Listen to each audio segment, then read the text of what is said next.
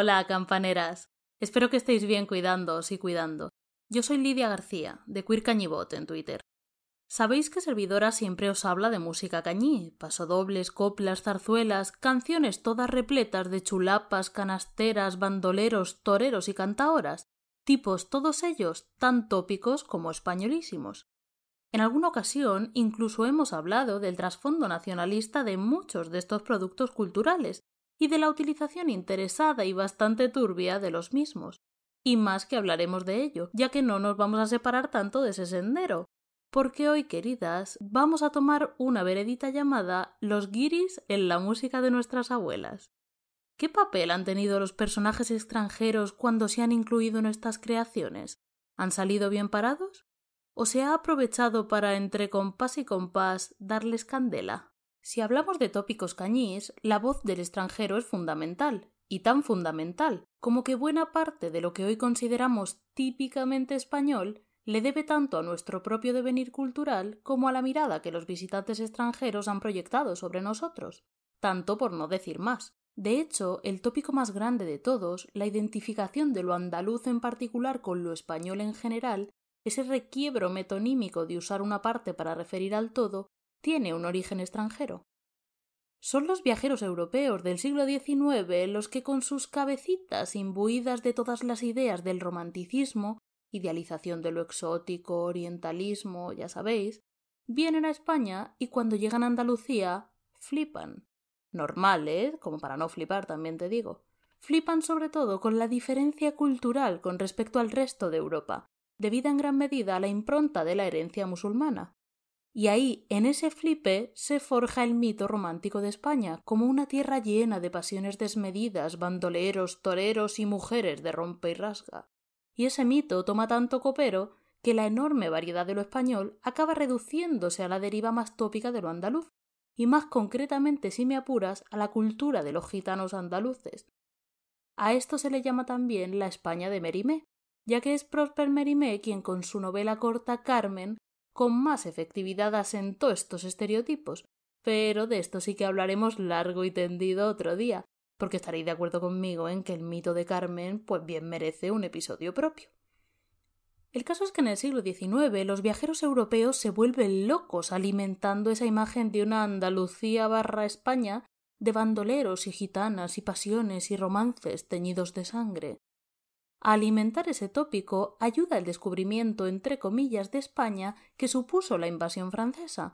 Es lo que impulsa, de hecho, a gran parte de los viajeros, la resistencia heroica del pueblo español frente al ejército napoleónico sustentó la idea de unas gentes fieras, libres, indómitas frente a un opresor poderoso, y eso entenderéis, queridas mías, que era una perita en dulce para las ensoñaciones de los románticos. Así que se forjó esa imagen tópica de España desde la mirada extranjera, imagen que acabaría siendo un espejo deformado en el que con el tiempo nosotros mismos nos miraríamos y reconoceríamos. No pasó de un día para otro ni de casualidad, ya que no faltaron las iniciativas ideológicas que así lo fomentaron con insistencia. En 1934, en plena Segunda República, se estrena Cuando las Cortes de Cádiz, obra escrita por José María Pemán, férreo defensor de la dictadura de Primo de Rivera en su momento y durante el franquismo, en aquel erial cultural que dejó la represión de la dictadura en el que los intelectuales estaban, como resumía José Ricardo Morales, enterrados, desterrados, o los pocos que quedaban en España, aterrados, en aquel erial decía, Pemán fue el gran intelectual del régimen. La obra, profundamente antiliberal y reaccionaria, contaba la historia de una traición. Un miembro de la Junta de Defensa de Cádiz facilita el acceso del ejército francés valiéndose de una cantaora a la que enamora y utiliza para que pase sus mensajes. Lola la piconera es esta mujer. El espíritu democrático de las juntas se vincula a la traición y se critica a las claras cualquier ideal liberal que se asocia en exclusiva al enemigo francés. Para muestra un botón, nos dice Pemán en boca de uno de los personajes. Para que esas libertades que nunca el pueblo ha buscado, libertad siempre la hubo para lo bueno y lo cristiano, si quieren otra, es que quieren libertad para lo malo. En 1951 se estrena la versión cinematográfica, dirigida por Luis Lucía con Juanita Reina en el papel de Lola. El argumento cambia y se centra mucho más en Lola, ya que interesa no tanto el discurso antiliberal como el lucimiento de la gran estrella protagonista. Así es como se pasa, como explica Rafael Navarrete en su artículo al respecto, del ideario reaccionario al mito folclórico.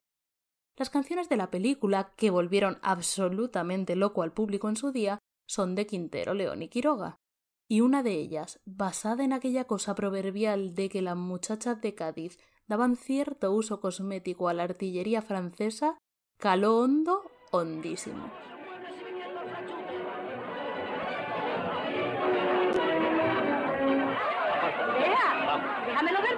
Con mirarlo no se gasta. Y qué bonito viene. Y sí parece que ha salido de la sastrería. Jesús, ¿serán todos los franceses iguales? Tiene el mismo tipo que el otro que yo conocía. Lola, vámonos aquí. Yo no me pierdo el espectáculo. Algo tengo que decir a Franchuta aunque no me entienda. Cántale, Lola, que la música se entiende en todas partes. Vamos allá. Venga de ahí, piconera. Cántale eso de con las bombas que tiran los paparrones, que le va a hacer mucha gracia. Va por usted, señor embajador de la Francia.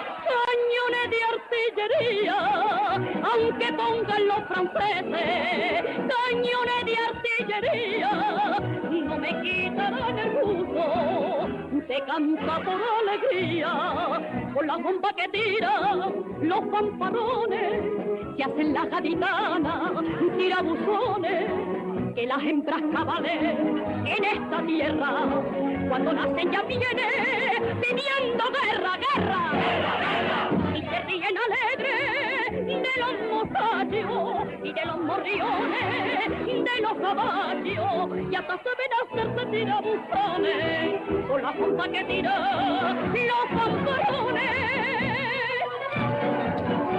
Parece un caballo de los moros. Avisa cuando vuelva con la cosa. Adiós, salero.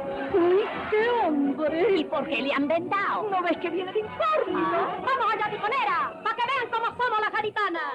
piedra y no se nota, las murallas son de piedra y no se nota, para que allí los franceses se rompan la cabezota, con la bomba que tira, los fanfarrones, se hacen las capitanas, tirabuzones, que las hembras cabales en esta tierra, cuando nacen ya vienen pidiendo guerra, guerra, y se ríen alegres de los caballos, de los gorriones, de los caballos, que hasta saben hacerse tirabuzones, con la bomba que tira, los fanfarrones.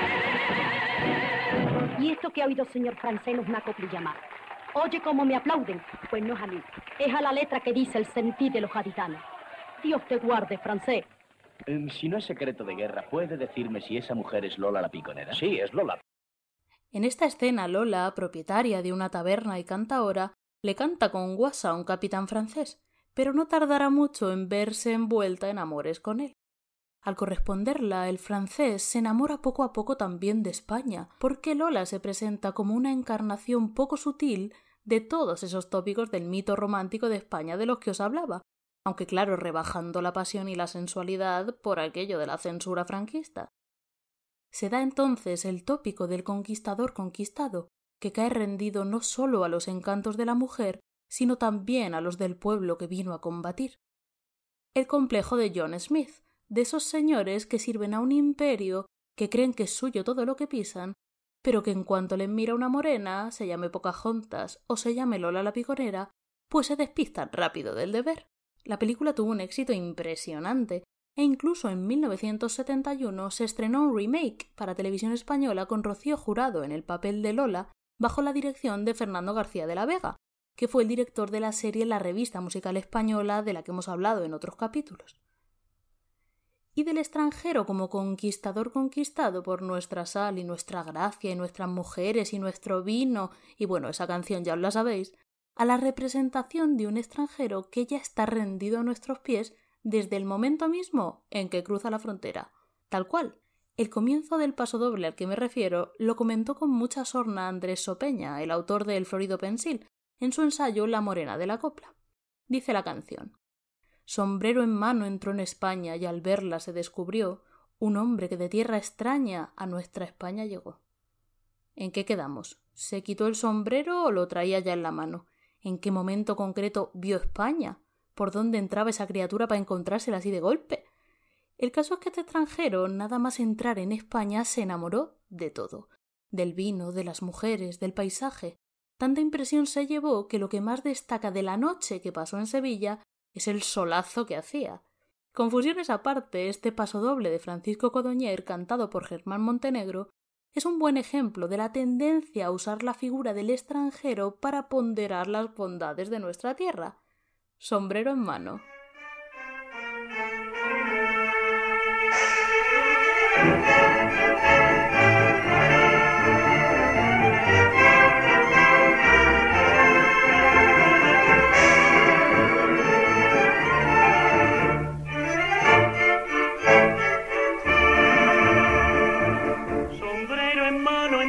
España, que al verla se descubrió un hombre que de tierra extraña a nuestra España llegó. Dijo nunca yo creí que esto en el mundo existiera, que Dios con su poderío a esta tierra tan divina tanta hermosura le diera.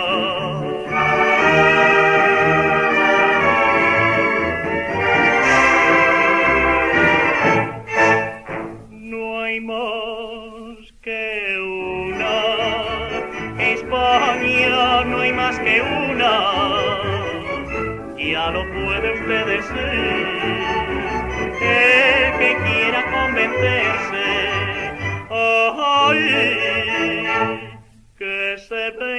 venga aquí a vivir. España no hay más que una.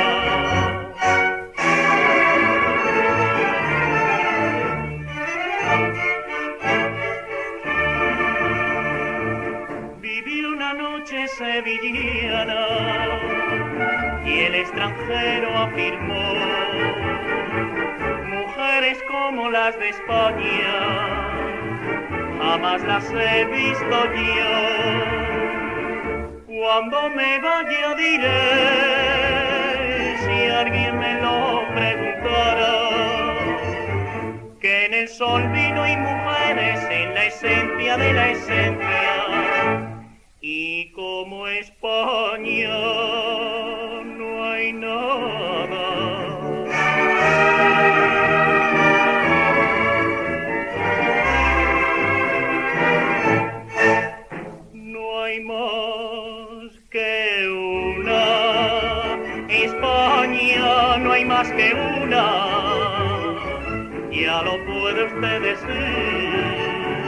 El que quiera convencerse, ay, que se venga aquí a vivir. España, no hay más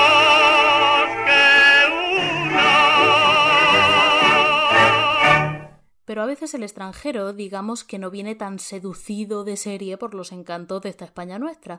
A veces, como hacía Lola, hay que seducirlo una miaja, hay que venderle un poquito nuestras maravillas. Y por supuesto, el arsayole es, sin desmerecer a las mujeres y al vino, el arma de seducción más poderosa. Lo es incluso para aquellas partes de este país, la mayoría, de las que el arsayole no es ni mucho menos autóctono si hay un retrato certero de hasta qué punto la utilización de la cultura andaluza como emblema de la española a la hora de presentarnos a los extranjeros ha sido a menudo poco menos que una pantomima carnavalesca, ese fue este. Yo, eh. como alcalde vuestro que soy, os debo una explicación.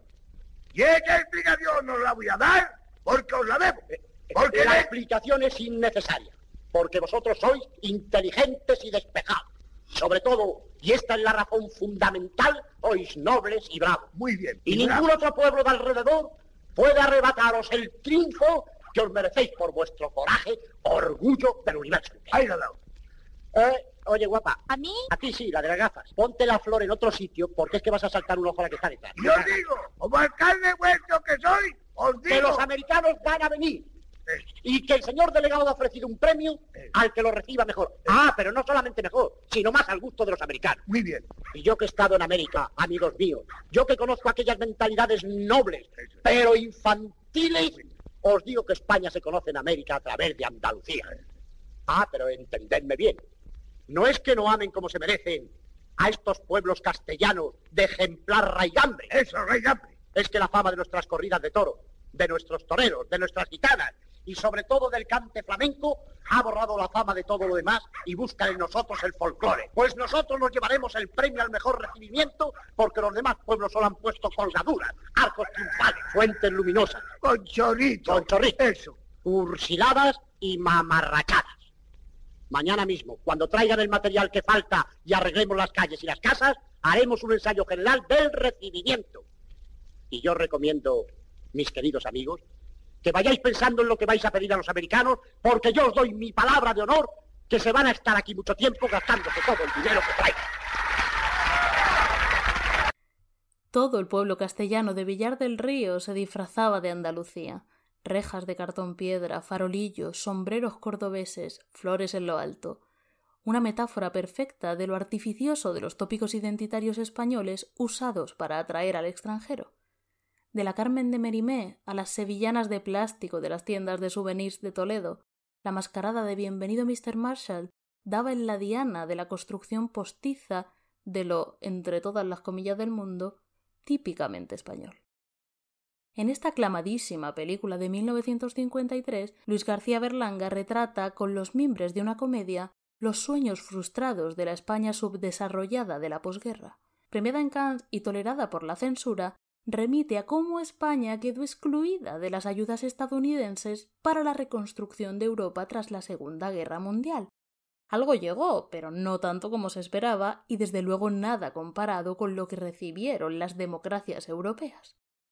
¿Qué Pasojo comenta en su libro Americanos os recibimos con alegría la posibilidad de que la presencia de una folclórica en la película fuera un poco forzada por la productora, que insistió en dar un papel a la por entonces fulgurante Lolita Sevilla. Su rol como cantante andaluza resulta clave, y fue ella la que, agarrada del brazo del alcalde y del charlatán que embarca al pueblo en la pantomima para seducir a los americanos, nos regaló este momento impagable.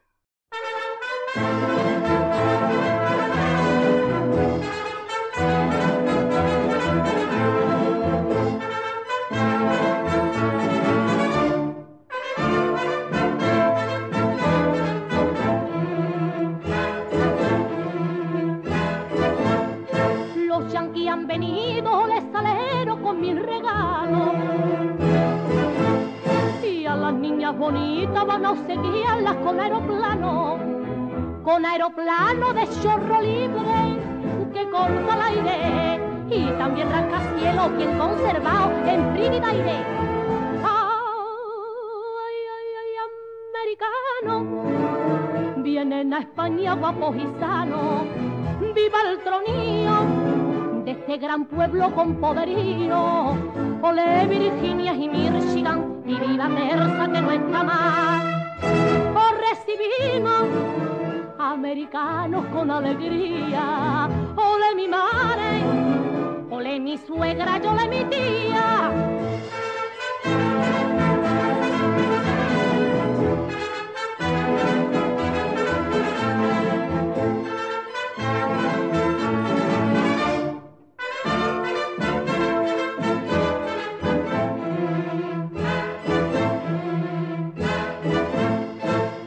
Marsal no llega del extranjero para nuestro avión. Y con tantos carnes se bacha buen pelo Villa del Río. Traerán divisa pa' quien tolere mejor corría. Y medias y camisa pa' las mocitas más presumidas. Ay, ay, ay, americano. Vienen a España guapos y sanos. Viva el tronío de este gran pueblo con poderío. Ole Virginia y Michigan y viva Terza que no está mal. Os recibimos americanos con alegría.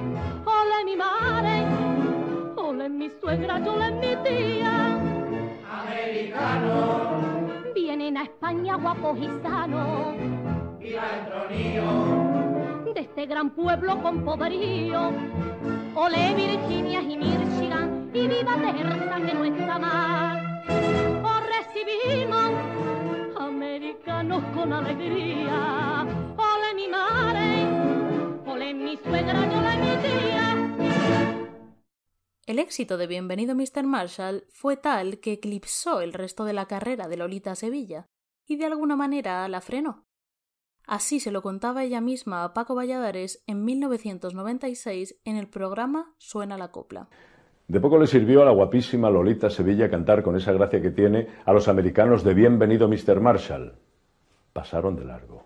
Pero a todos ustedes, público fiel de Suena la copla, les recomiendo que esta noche no pasen de largo por esta cadena. Es más, que se busquen la mejor butaca de la casa para ver a Lola Sevilla. Bueno, pues mira, Paco, aquí tenemos una escena de la película Bienvenido, Bienvenido Mr. Mr. Marshall. Aquí estamos precisamente Manolo Morán, Pepe Isber, el gran alcalde de Mr. Marshall. Y naturalmente, aquí cuando yo decía aquello de que lo diga la niña, digo yo, Josú, vaya, digo. Hombre, Pepe Mira, Pepe Blanco. La chica del barrio, qué cosa más bonita. Pepe Blanco y Pepe Isber, porque tuve la suerte de hacer casi todas mis películas con Pepe Isber, fíjate qué alegría. Aquí el fotogénico, una andaluza, mi andaluza, ¿eh? con el pelo muy tirante, muy bonito. Sí, son cosas que, que son agradables. Así fue, sí. Bienvenido Mr. Marshall constituyó un éxito sin precedentes del cine español. Fue, está considerada como una de las diez mejores películas españolas y para ti constituyó también un gran éxito. Fue el gran espaldarazo en tu carrera. Bueno, eh, hasta tal punto que tus cartas en el membrete llevan una reproducción de un sello que representaba el cartel de esta película. Sí, es que este sello además mm, eh, está hecho, se, lanzó por los 100 años del cine español. O sea que es un sello de 60 pesetas que los coleccionistas han vuelto locos con ellos y que además, oye, un sello mm, en vida todavía, pues eso te da mucho más, más alegría, más auge y más ganas de vivir todavía, ¿no? Sí. Eh, aparte de Bienvenido, Bienvenido Mr. Marshall, hay nueve películas mías más todavía. Lo que pasa que Bienvenido Mr. Marshall anuló todo aquello porque, claro, era una joya del cine español. La joya de Berlanga acababa con una escena que fue censurada. Creo que ya no es spoiler deciros que los americanos pasaban de largo y que el teatrillo pseudo andaluz se tenía que desmontar. El plano final era una banderita de Estados Unidos hundiéndose en una acequia. Y por ahí sigue no. En Cannes se lió bastante con ese detalle que dejaba ver a las claras la mordacidad crítica de la película no solo contra la dictadura franquista, sino contra la propia hegemonía estadounidense. Tan solo un año posterior, de 1954, es otra película española con americano. Fijaos que bien nos hemos comido con patatas esta costumbre de los estadounidenses de llamarse a sí mismos americanos, como si el continente entero fuera suyo. Sucedió en Sevilla, fue dirigida por José Gutiérrez Maeso y protagonizada por Juanita Reina, que esta vez no era Lola, sino Esperanza. Era la hija de un ingeniero sevillano al que viene a ayudar en un proyecto un entrañable técnico de la Sociedad de Construcciones Mundiales de Nueva York. Se llama Mr. Robert S. Morton, y de él se da una visión amable, ligada a la tecnología y al progreso, algo completamente alejado de la mordacidad de Berlanga. El señor Morton se retrata de manera cómica pero benévola, en gracioso contraste con las costumbres españolas que no dejan de sorprenderle. Sí, el síndrome de James Rhodes. La presentación del personaje ya deja esto claro. Lo vemos por primera vez nada menos que en una capea. Escuchad.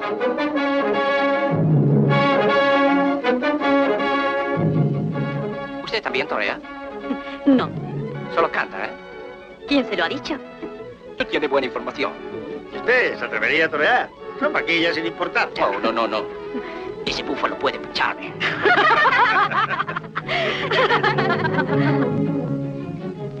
¿Qué hace ese? Es un chalao. Quítale la becerra.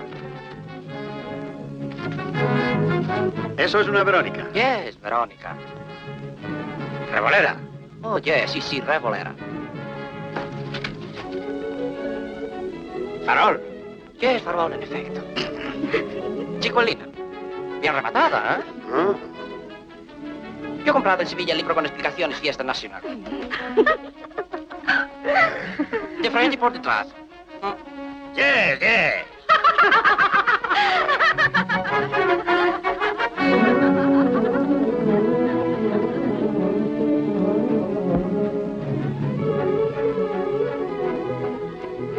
¿Qué tal, Morton? Perfecto. Se ha aprendido de memoria hasta el reglamento. Entonces, ¿se anima? Oh, no, no, no, es muy peligroso. ¿Peligroso? No, no, no, no hay peligro. Anímese, gordo, anímese. A ti más falta el capote.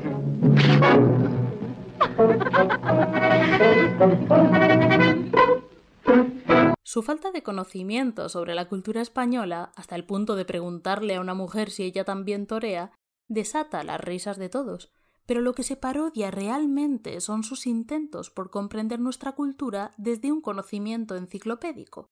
Se parodia en el fondo su visión racional frente a la supuesta pasión típicamente española.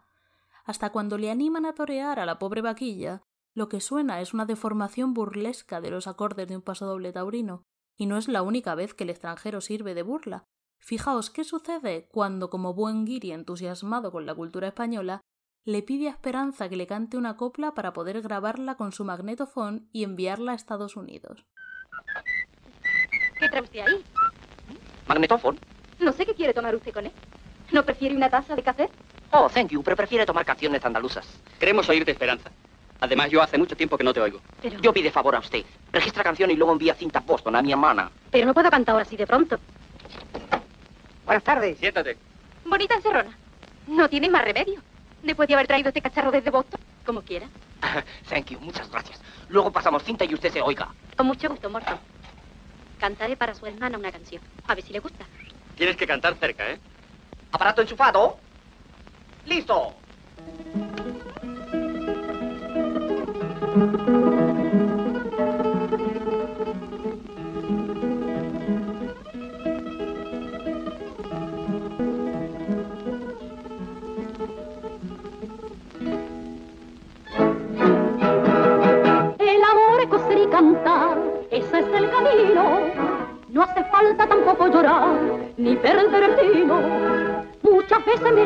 Sin que lo, sin que lo pregone. Que quien juega la moradeza de verdad, aparellanone. A quien por mí suspira, cierra, cierro mi puerta. Y otro que no me mira me tiene, me tiene muerta que me florece la verde palma. Ay caramba, caramba, carambelito del alma.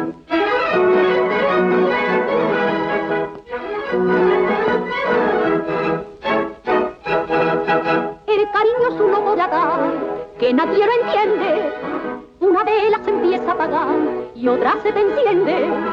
Lo peor que te puede ocurrir no tiene y no tiene cura.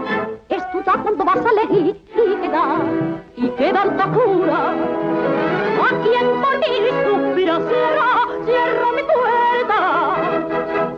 Y otro no me mira me me tiene muerta que bien florece la verde palma. Ay caramba, caramba, carambelito del alma.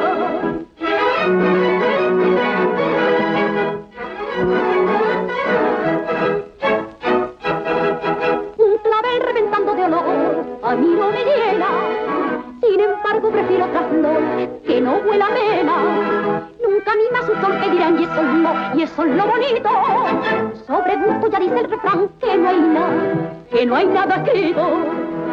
A quien por mí suspira, cierra, cierra mi puerta. Y otro que no me mira, me tiene, me tiene muerta que bien florece la verde palma. Ay, caramba, caramba, carambelito del alma. Beautiful. ¿Qué? ¿Tomaste bien la canción? Lo has hecho muy bien. Muy bien. Muy bien. Wonderful. Muchas gracias. Oh, Ahora Magnetofón repetirá canción. Yo ruega silencio, ¿eh?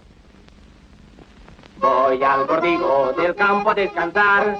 Vaya tus hijas, las hijas de Aguilar. No se preocupe, amigo Morton, que yo a Esperanza la voy a hacer cantar. Voy al cortijo del campo a descansar. Vaya dos hijas, las hijas de Aguilar. burla de la cancioncilla que reproduce sin querer aparte, que claro, en contraste con el poderío de Juanita, pues queda todavía más ridícula, Con el personaje de Norton lo que se representa en última instancia es prudencia frente a valentía, lógica frente a impulso, ciencia frente a emoción, el que inventen ellos de un amuno con coplas de fondo. Esto se ve muy claramente con el contraste entre su corrección y frialdad en asuntos amorosos y la supuesta pasión española, que se muestra en su torpe cortejo a la hermana de Esperanza, aunque al final la cosa sale bien y acaban juntos. Pero lo de que el extranjero y la española sean felices y coman perdices no suele salir bien en la copla. Generalmente cuando el interés amoroso de la mujer es extranjero, se presenta como un amor fugaz e imposible.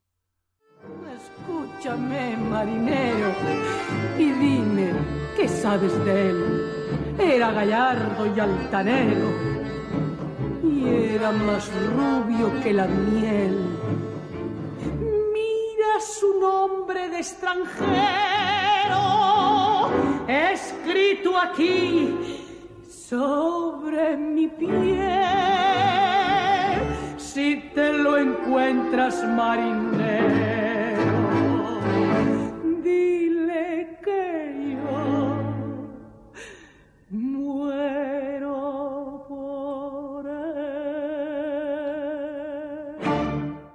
o se presenta como un amor de alguna manera falso e interesado, nunca a la altura del que se da entre dos ejemplares cien por cien cañés. A menudo el extranjero es un tipo con dinero que acaba consiguiendo a la mujer gracias a él, no porque haya un amor verdadero, como pasa en Trinia.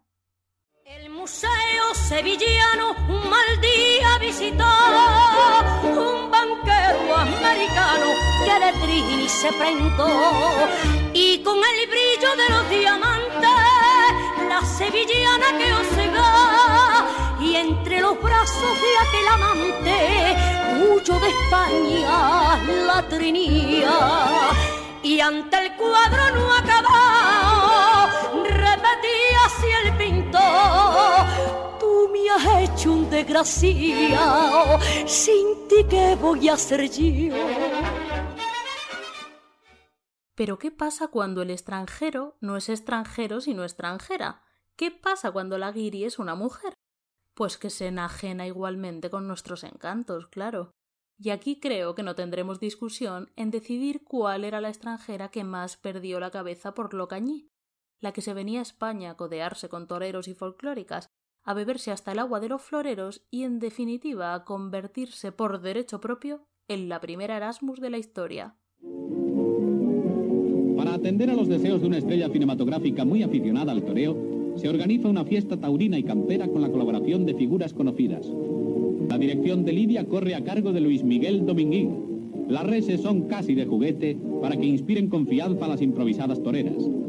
Ser extranjera no es un obstáculo para pretender ingresar en el arte de Cúchares. Ava espera impaciente el momento de entrar en acción.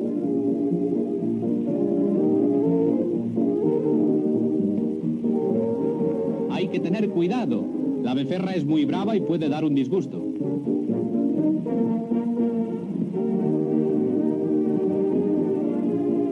La estrella aprende a torear a la limón con Luis Miguel. Para ser una primera lección no está nada mal. El maestro corrige la posición y el manejo del capote.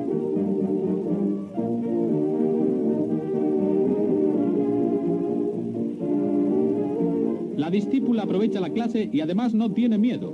Ava Gardner respira satisfecha. Las cámaras la están rodando. Una mirada, por favor. Ava Gardner, además de ser absurdamente guapa, era también tremenda, como es sabidísimo y como nos contaban en la serie Ar de Madrid. De su romance con el torero Dominguín es archiconocida la anécdota aquella de que le preguntó por la mañana ¿dónde vas? Y el tipo le soltó me acabo de acostar con Ava Gardner, ¿dónde voy a ir? a contarlo. Aunque esa no es mi anécdota favorita de Ava, prefiero la de cuando Frank Sinatra, su intermitente marido, la pilló en la cama con Lana Turner. No tiene nada de cañí, lo sé, pero una tiene sus preferencias. El caso es que Ava se lo pasaba fenomenal corriéndose unas juergas tremendas en España y Frank lo odiaba. De vez en cuando venía por ella y es bien conocido que en una ocasión llegó a decir aquello tan famoso de I'll never go back to that fucking country. No voy a volver nunca a ese maldito país. Sinatra la había liado fuertemente en un bar insultando a Franco y llamando fascista a todo Dios. Sí volvió, pero nunca le fue muy bien aquí. En una ocasión incluso tuvo que regalar miles de entradas para un concierto suyo en el Bernabéu a los soldados estadounidenses de la base de Torrejón de Ardoz para que no se notara tanto el desastre que había sido la venta de localidades. Entretanto, las juergas de Ava, acompañada de Lola Flores, Carmen Sevilla y lo más granado del folclore patrio, eran tan legendarias que ya en la época se parodiaban sus excesos.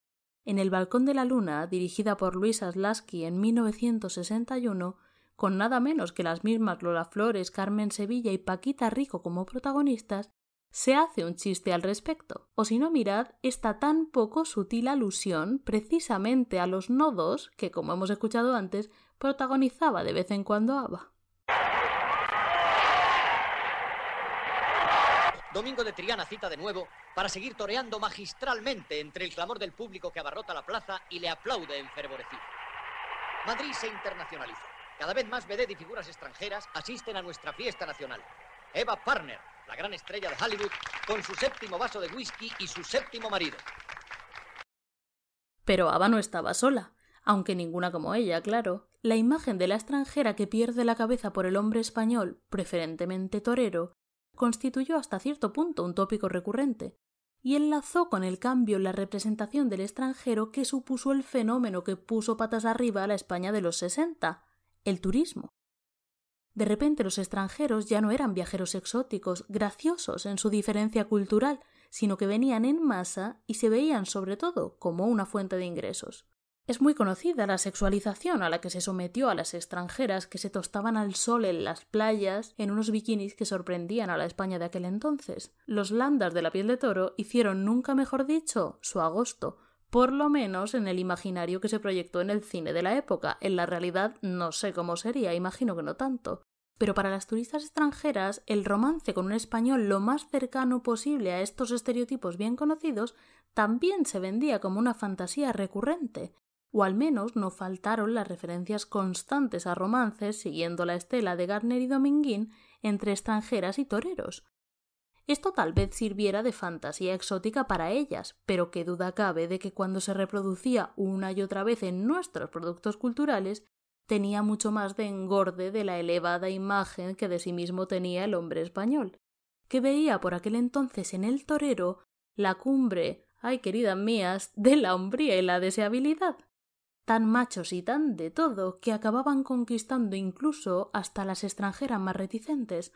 O si no, escuchad este pedazo de mansplaining cañí que les petaba un torero a una extranjera, con la que pese a lo áspero de este encuentro inicial, acababa teniendo un otoñal romance. A ver si lo reconocéis.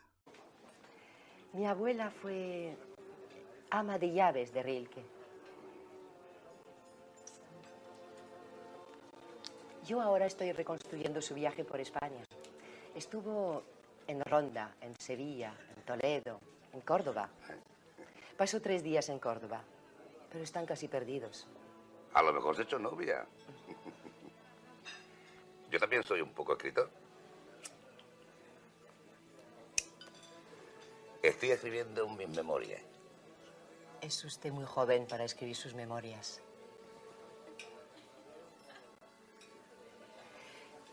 Perdón, ¿a qué se dedica?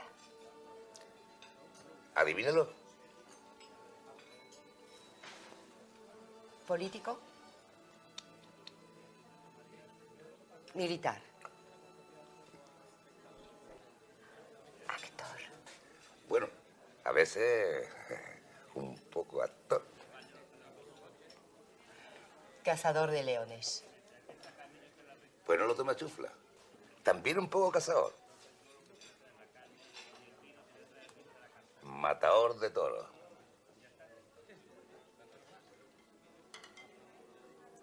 Es usted muy viejo. En primer lugar, no soy viejo. Y en segundo, tampoco estoy tan viejo. Los toreros me parecen, y perdóneme, además de ridículos, asesinos. ¿Asesinos? ¿Y el arte? ¿Qué arte? El mundo entero está rendido al servicio de ese arte que usted no cata. Rendido a sus pies, para que lo sepa usted. No he querido ofenderle, matador. Por los toros. Al fin y al cabo, eso es cosa de ustedes. Le voy a decir una cosa para que se entere. Todo gira en el mundo alrededor de los toros. Los músicos existen para inventar pasodobles toreros. Los poetas para cantar a los toreros. Los médicos para curar a los toreros. Los arquitectos para construir plazas de toros. Los pintores para pintar toreros y las mujeres para querer a los toreros. Todavía hay gente así en el mundo. ¿Sabéis quién era este torero retirado de voz profunda y retórica con olor a Barón Dandy? Era nada más y nada menos que...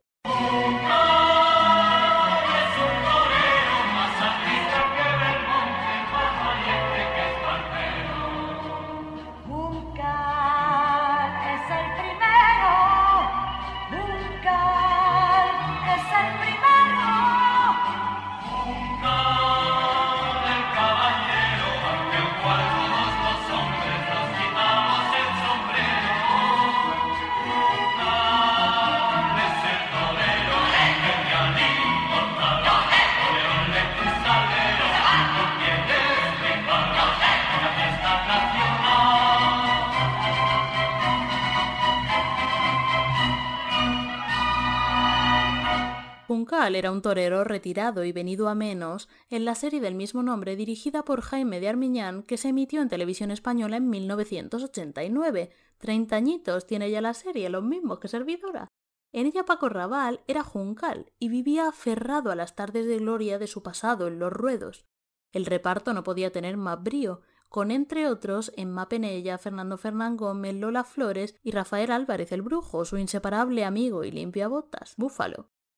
Juncal conoce en un hotel de Córdoba a una intelectual checa, una estudiosa de Rilke, que reconstruye el viaje del escritor simbolista por España. A ella le suelta toda esa parrafada. En el romance entre ambos, en todo momento se percibe la autoconciencia con que ella disfruta el verse sumergida en el tópico del idilio entre la extranjera y el torero. Este tópico fue parte de lo que se llamó Typical Spanish, en la línea de los esfuerzos del régimen por promover el turismo, aprovechando precisamente la diferencia española, diferencia dada en buena medida por ser un país atrasado y aislado por culpa de sus propias políticas autárquicas. Por ahí iba también el famoso lema Spain is different, promovido por el ministro franquista reciclado después, como en la vida, en padre de la democracia, Manuel Fraga.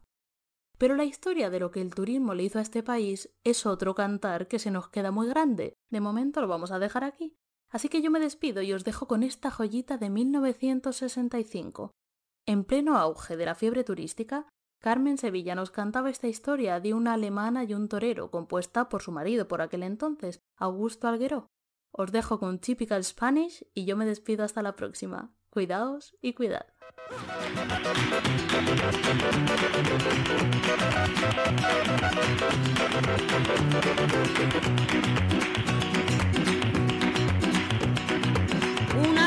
Muy guapa, con pantalones vaqueros, en la plaza de Sevilla se enamoró de un torero con el tipi tipi, con el tipito. Esto es un romance, un romance español. Con el tipi tipi, con el tipito. Esto es un romance, un romance español. Con mucho tipical, tipical Spanish. Ay, con mucho tipical. ¡Ale! ¡Y va la segunda! Era un torero valiente, lleno de garbo y salero, que además de ser de ronda, era vergado y moreno, con el tipi tipi, con el tipito, esto es un romance, un romance español, con el tipi tipi, con el tipito, esto es un romance, un romance español, con mucho tipical, tipical Spanish, ay, con mucho tipical, ¡ole! Y va la tercera, ¡uy! ¡Vamos!